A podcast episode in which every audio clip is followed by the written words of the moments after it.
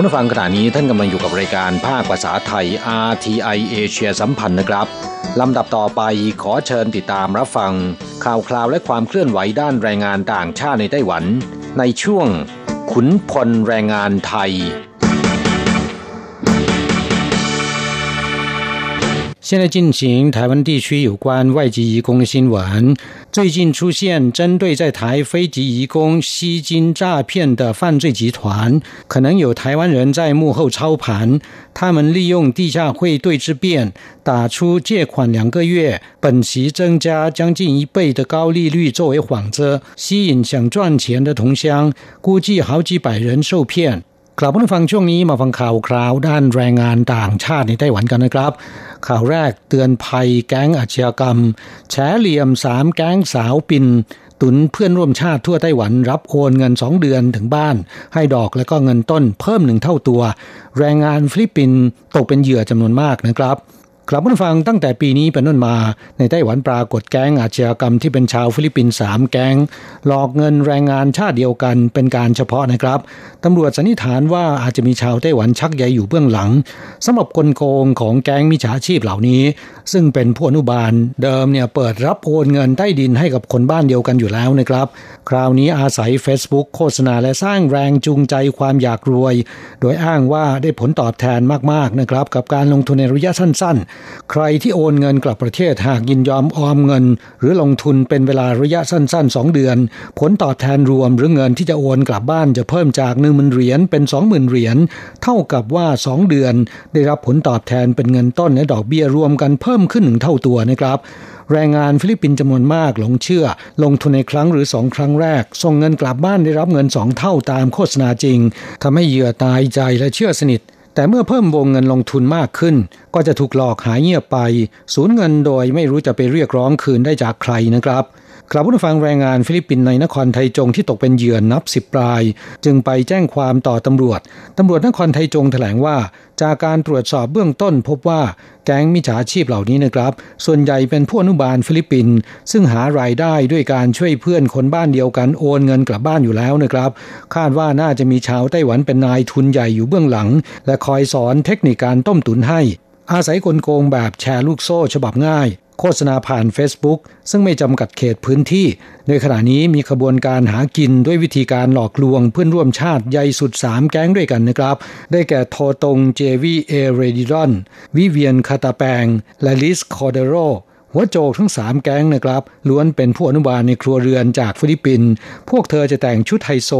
ประดับเครื่องเพชรเครื่องทอง โชว์ตัวใน Facebook นะครับ สร้างแรงจูงใจความอยากรวยให้แก่เพื่อนๆ และจะโฆษณาชวนเชื่อว่า คุณก็สามารถทำได้ หากลงทุนกับเราด้วยอัตราแลกเปลี่ยนเงินเหรียญไต้หวันกับเงินเปโซของฟิลิปปินส์ในปัจจุบัน อยู่ที่1เหรียญไต้หวันแลก1.6 เปโซนะครับใครที่จะโอนเงินกลับบ้าน หากลงทุน 3 วัน หมายถึงยอมออมเงิน 3 วันแล้วค่อยโอนเงินกลับบ้าน จะได้อัตราแลกเปลี่ยนเพิ่มจาก 1.6 เป็น 1.65 เปโซ 5 วันได้ 1.7 เปโซ 10 วันได้ 1.75 เปโซ ลงทุน 60 วันแล้วค่อยโอนเงินกลับบ้านจะได้ 3 เปโซ 70 วันได้ 4 เปโซ บางช่วงมีโปรโมชั่นพิเศษ โอน 1 เปโซนะครับ ลงทุน 50 วัน แล้วค่อยโอนกลับบ้านเนี่ยจะได้อัตราแลกเปลี่ยน 3.5 เปโซ พูดง่าย ๆ คือลงทุน 2 เดือน จะได้ผลตอบแทนกว่า 1 เท่าตัว หากคิดเป็นอัตราดอกเบี้ยตามในไต้หวันผลตอบแทนร้อยละ 50 ต่อเดือน สูงจนน่าตกใจนะครับ รายงานกล่าวว่าหัวโจกและลูกมือทั้งสามแกงล้วนแต่เป็นผู้อนุบาลฟิลิปปินส์เพราะว่ามีเวลาในการประสานติดต่อกับลูกค้า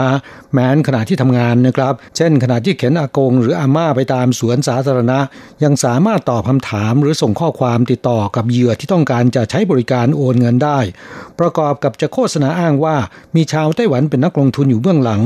นำเงินไปลงทุนในกิจการด้านการเงินและโลหะมีค่า แล้วยังโพสต์ภาพนาฬิการาคาแพง เครื่องเพชร เครื่องทองและเครื่องใช้หรู โดยอ้างว่าเป็นสินค้าที่ลงทุนกำไรดีมาก จึงจ่ายเงินปันผลได้สูงถึงขนาดนี้ได้นะครับกลับมาฟังแรงงานฟิลิปปินส์ที่ตกเป็นเหยื่อ กระจายอยู่ทั่วไต้หวัน มีทั้งที่เป็นแรงงานที่ทำงานตำแหน่งผู้อนุบาล ผู้ช่วยงานบ้านและทำงานอยู่ในโรงงานนะครับนำเงินค่าจ้างที่ได้จากหยาดเหงื่อมาลงทุน หวังจะได้รับผลตอบแทนสูง แต่สุดท้ายศูนย์ทั้งต้นและดอก อย่างแรงงานฟิลิปปินส์รายหนึ่งนามแฝงว่ามาเรียนะครับทำงานอยู่ที่นิคมอุตสาหกรรมแปรรูปการส่งออก เขตถานจื่อนครไทจง โอนเงินแบบลงทุนมาแล้วสองครั้ง แต่ละครั้งโอนสามหมื่นเหรียญหนึ่งเดือนให้หลังนะครับ ทางบ้านได้รับเงินเปโซมูลค่าเทียบเท่ากับห้าหมื่นเหรียญไต้หวัน ผลตอบแทนร่วมหนึ่งเท่าตัวนะครับ ก็ทำให้เธอดีใจสุดๆ หลังได้กำไรถึงสองครั้งติดต่อกันก็ชักจะติดใจ ประจวบกับมีโปรโมชั่นพิเศษ จึงชักชวนเพื่อนๆในโรงงานเดียวกัน และละแวกใกล้เคียงหลายสิบคนนะครับ ระดมทุนได้ประมาณ 3 ล้านเหรียญไต้หวัน โอนให้ผู้อนุบาลที่รับโอนเงินเจ้าเก่า แต่ครั้งนี้สองเดือนผ่านไปแล้ว ไม่มีบ้านใครได้รับเงินโอนจากไต้หวันแม้แต่เปโซเดียว จึงมีการแจ้งความตำรวจตรวจพบว่าผู้อนุบาลที่เป็นหัวโจกแก๊งหลอกโอนเงิน โททงเจวีเชิดเงินเหยื่อผู้เสียหายกว่า 24 ล้านเหรียญไต้หวัน หายตัวไปจากไต้หวันหนีกลับประเทศไปแล้วนะครับ มาเรียให้การกับตำรวจว่ารู้สึกเสียใจมาก ไม่เพียงแต่ตัวเองสูญเงินนะครับ เพื่อนๆที่ตนชักชวนระดมทุนต่างก็เดือดร้อน ตนไม่รู้จะอธิบายหรือสู้หน้าพวกเขาได้อย่างไร อีกหลายรายที่โอนเงินกลับบ้านหวังจะได้เงินเพิ่มขึ้น เพื่อนนำไปเป็นค่ารักษาพยาบาลของพ่อแม่ ก็ถูกหลอกและไม่รู้จะไปตามทวงคืนจากใครนะครับ ครับผู้ฟังแม้นเรื่องนี้จะเกิดขึ้นในกลุ่มแรงงานฟิลิปปินส์แต่ว่าแรงงานไทยก็อย่าชะล่าใจ อาจจะตกเป็นเหยื่อจากกลโกงต่างๆ ได้ พึงจำไว้ว่าความโลภความอยากมีอยากได้ คือต้นตอสำคัญที่ทำให้คนเราถูกหลอกลวงจากกลุ่มมิจฉาชีพ ที่ใช้เหตุผลไปชักจูง แล้วก็ชักชวนให้นำเงินมาลงทุน ก็เพื่อหวังผลตอบแทนก้อนโต แต่ในความเป็นจริงแล้วมันเป็นไปไม่ได้ที่จะมีการลงทุนอะไรที่จะให้ผลตอบแทนสูงๆในระยะเวลาอันรวดเร็ว หากใครไม่อยากเป็นเบี้ยก็ควรคิดก่อนตัดสินใจ เพราะว่าการลงทุนไม่ง่าย คนส่วนใหญ่แพ้ความโลภความสำเร็จชั่วข้ามคืนหรือการลงทุนอะไรก็ตาม ที่ให้ผลตอบแทนสูงสูงไม่มีนะครับ เป็นการหลอกลวงทั้งนั้น ต้องระมัดระวังไม่ควรจะหลงเชื่ออะไรง่าย ๆนะครับ ต่อไปมาฟังข่าวคราวของคนงานไทยนะครับ สุราเป็นเหตุ คนงานไทยโรงงานเดียวกัน เมาแทงกันตายอีกแล้วนะครับ เมื่อเวลา 23 นาฬิกา 30 นาทีวันที่ 15 พฤศจิกายนที่ผ่านมานี้ที่นครไทจง ได้เกิดเหตุแรงงานไทยดื่มสุราแล้วก็ทะเลาะแทงกันตายคดีหนึ่ง ผู้ตายคือนายธนาวัฒน์วงศรีทาอายุ 39 ปี มาจากจังหวัดอุดรธานีนะครับ คนแทงคือนายปารเมศแสงจันทร์อายุ 42 ปี มาจากจังหวัดอุบลราชธานี ทั้งสองคนเดินทางมาทำงานพร้อมกัน เมื่อวันที่ 26 ตุลาคม 2560 กับนายจ้างรายเดียวกันคือจีนยี่สตีล Enterprise ซึ่งเป็นโรงงานผลิตเหล็กแฉลงที่ใช้ถอนตะปูในไซต์งานก่อสร้าง ว่าจ้างคนงานไทยชาติเดียว 5 คนนะครับ ตั้งอยู่ที่นิคมอุตสาหกรรมไทผิงเขตไทผิงนครไทจง ขณะที่เกิดเหตุนายธนาวัฒน์และก็นายปรเมศทั้งสองดื่มสุราด้วยกันที่ห้องนั่งเล่นในหอพัก ต่างมีอาการเมาด้วยฤทธิ์สุราและเกิดมีปากเสียง นายปราเมศคว้าเหล็กแฉลงถอนตะปูผลิตภัณฑ์ของบริษัท ซึ่งวางอยู่ในห้องเป็นจำนวนมากนะครับ กระนำตีที่หัวและแทงไปที่คอของนายธนาวัฒน์ทำให้ได้รับบาดเจ็บสาหัส กรามหัก หัวถูกตีจนเละ และที่สำคัญคือถูกแทงที่คอจนเลือดไหลไม่หยุดเสียชีวิตคาที่ หลังเกิดเหตุเพื่อนแรงงานไทยในหอพัก ได้แจ้งนายจ้างและนายจ้างโทรศัพท์แจ้งความตำรวจเดินทางมาถึงจับกลุ่มนายปรเมศซึ่งอยู่ในอาการเมาจัดพูดคุยกันไม่รู้เรื่อง ในข้อหาฆ่าคนตาย หลังกลับไปถึงโรงพัก ตำรวจจับเป่าลมเพื่อตรวจวัดระดับแอลกอฮอล์ในลมหายใจ พบสูงถึง 0.6 มิลลิกรัมเปอร์เซ็นต์นะครับ เมื่อส่างเมาและรู้ตัวว่าฆ่าเพื่อนเสียชีวิต นายปราเมศรู้สึกตกใจ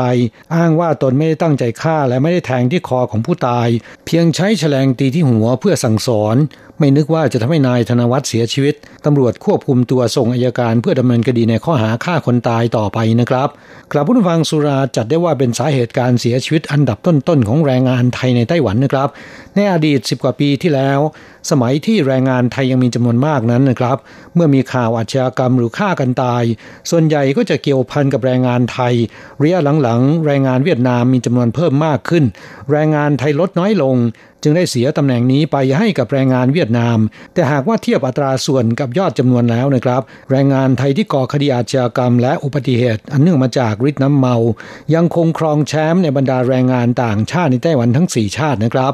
การดื่มสุราเป็นประจำและดื่มจัด นอกจากจะเสียเงินและส่งผลต่อสุขภาพ ต่ออวัยวะในร่างกาย และเป็นสาเหตุหลักในการเสียชีวิต ทั้งผลเสียในระยะสั้นและระยะสะสม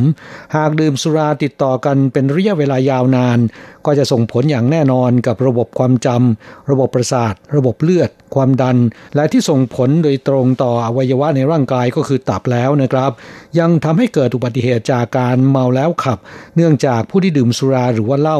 มักจะมีความมั่นใจว่าไม่เมา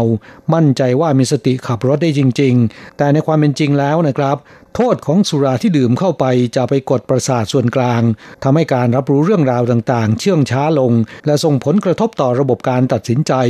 จึงไม่สามารถควบคุมตนเองได้เต็มร้อยทำให้เกิดอุบัติเหตุจากการขับขี่ได้สูงมากนะครับ นอกจากนี้สุรายังมีผลกระทบต่อสมองส่วนหน้า ซึ่งเป็นส่วนควบคุมสติและการตัดสินใจ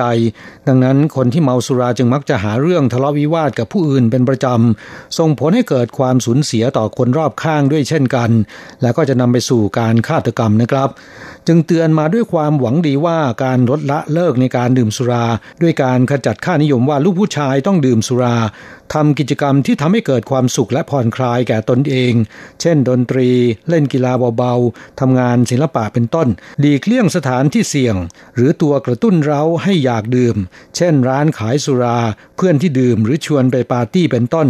บอกกับบุคคลในครอบครัวและคนใกล้ชิดว่าตนเองกำลังเลิกสุราช่วยเป็นกำลังใจให้ด้วย ปฏิเสธเพื่อนที่มาชวนดื่มว่า ตนเองกำลังมีปัญหาสุขภาพ อยากจะลดละเลิกการดื่มสุราลง กรณีไม่สามารถเลิกได้อย่างจริงจัง ก็ให้ใช้ยาช่วยให้หยุดดื่มสุรา เนื่องจากถ้ารับประทานยานั้นแล้วดื่มสุรา จะทำให้เกิดอาการอาเจียนทำให้ดื่มไม่ได้นะครับ ต่อไปมาฟังข่าวคราวของแรงงานอินโดนีเซียกันบ้าง สาวอินโดผิดกฎหมายกับแฟนหนุ่มชาติเดียวกัน ขโมยเงินในจ้างเก่า ยกไปทั้งตู้เซฟ แต่เปิดไม่ออกโดนจับนะครับ นางเฉินแม่ค้าขายผักในตลาดสดที่เขตหลูจูนครเถาหยวนทำงานขายผักยางเหน็ดเหนื่อย แล้วก็ประหยัดอดออมมานาน เก็บออมเงินไว้ในตู้เซฟทีละเล็กทีละน้อย แต่เมื่อวันที่ 16 พฤศจิกายนที่ผ่านมานี้ หลังกลับจากขายผักที่ตลาดสด พบว่าตู้เซฟอันตรธานหายไปซะแล้วนะครับกังวลเป็นอย่างยิ่ง เพราะว่าในตู้เซฟมีเงินเป็นหยาดเหงื่อจากการขายผัก2ล้าน8หมื่นเหรียญไต้หวัน จึงโทรศัพท์แจ้งความตำรวจตรวจสอบกล้อง CCTV ละแวกบ้านร่วม100กล้อง ใช้เวลา 16 ชั่วโมงนะครับ สามารถจับกลุ่มหนุ่มสาวอินโดนีเซียคู่นี้ได้ ที่บ้านเช่าในตัวเมืองนครเทาหยวน พร้อมตู้เซฟที่ยังเปิดไม่ออก และรถจักรยานไฟฟ้าที่ใช้ขนตู้เซฟอีกหนึ่งคันหลังสอบปากคำจึงทราบว่าแรงงานหญิงอินโดนีเซียรายนี้นะครับหนึ่งปีก่อนเคยเป็นลูกจ้างทำงานอยู่ที่บ้านของนางเฉิน แต่ทำงานได้เพียงแค่สามเดือนก็หลบหนีไป โดยได้นำกุญแจบ้านของนายจ้างไปปั๊มติดตัวหนีไปด้วย เมื่อวันที่ 16 พฤศจิกายนที่ผ่านมานะครับ ขณะที่นางเฉินขายผักอยู่ในตลาดสด แรงงานหญิงอินโดนีเซียรายนี้ พร้อมกับแฟนหนุ่มชาติเดียวกัน ใช้กุญแจสำรองที่ติดตัวก่อนหน้าการหลบหนี เปิดประตูบ้านของนายจ้างเก่า เข้าไปภายในบ้านพยายามจะงัดตู้เซฟเพื่อขโมยเงิน แต่เปิดไม่ออกนะครับ ทั้งสองจึงยกตู้เซฟที่หนัก 15 กิโลกรัมขึ้นรถจักรยานไฟฟ้าสีแดงไปทั้งตู้ เมื่อกลับถึงบ้านเช่าแล้วพยายามจะเปิดตู้เซฟแต่งัดยังไงก็ไม่สามารถจะเปิดออกได้นะครับ และเพื่อจะหลบเลี่ยงการถูกจับกลุ่ม แฟนหนุ่มได้ไปซื้อสีสเปรย์มาพ่นที่ตัวรถจักรยานไฟฟ้า จากเดิมสีแดงให้กลายเป็นสีเขียว ตำรวจตรวจดูจากกล้อง CCTV ตามไปถึงที่บ้านเช่า พบรถจักรยานไฟฟ้าคันที่ใช้ขนตู้เซฟจอดอยู่ข้างๆ แต่สีเปลี่ยนไปแล้ว ทีแรกเนี่ยตำรวจคิดว่าตามผิดที่นะครับ แต่เข้าใกล้ตรวจดู พบรถเพิ่งจะพ่นสียังไม่แห้ง จึงดักรออยู่ห่างๆ ไม่นานก็เห็นแรงงานหญิงอินโดนีเซียในกล้องเดินเข้าไปที่บ้านเช่า จึงเข้าไปจับกลุ่มและให้พาไปตามจับแฟนหนุ่มได้ที่โรงงานอีกแห่งหนึ่ง ทั้งสองรับสารภาพว่าขโมยตู้เซฟของนายจ้างจริง แต่งัดยางไรก็ไม่สามารถเปิดออกได้ตำรวจจึงควบคุมตัวส่งอายการดำเนินคดีข้อหาลักทรัพย์ต่อไป ส่วนนางเฉินรู้สึกดีใจและยิ้มออก เมื่อเปิดตู้เซฟ พบเงินสด2ล้าน8หมื่นเหรียญไต้หวันยังอยู่ครบตามจำนวน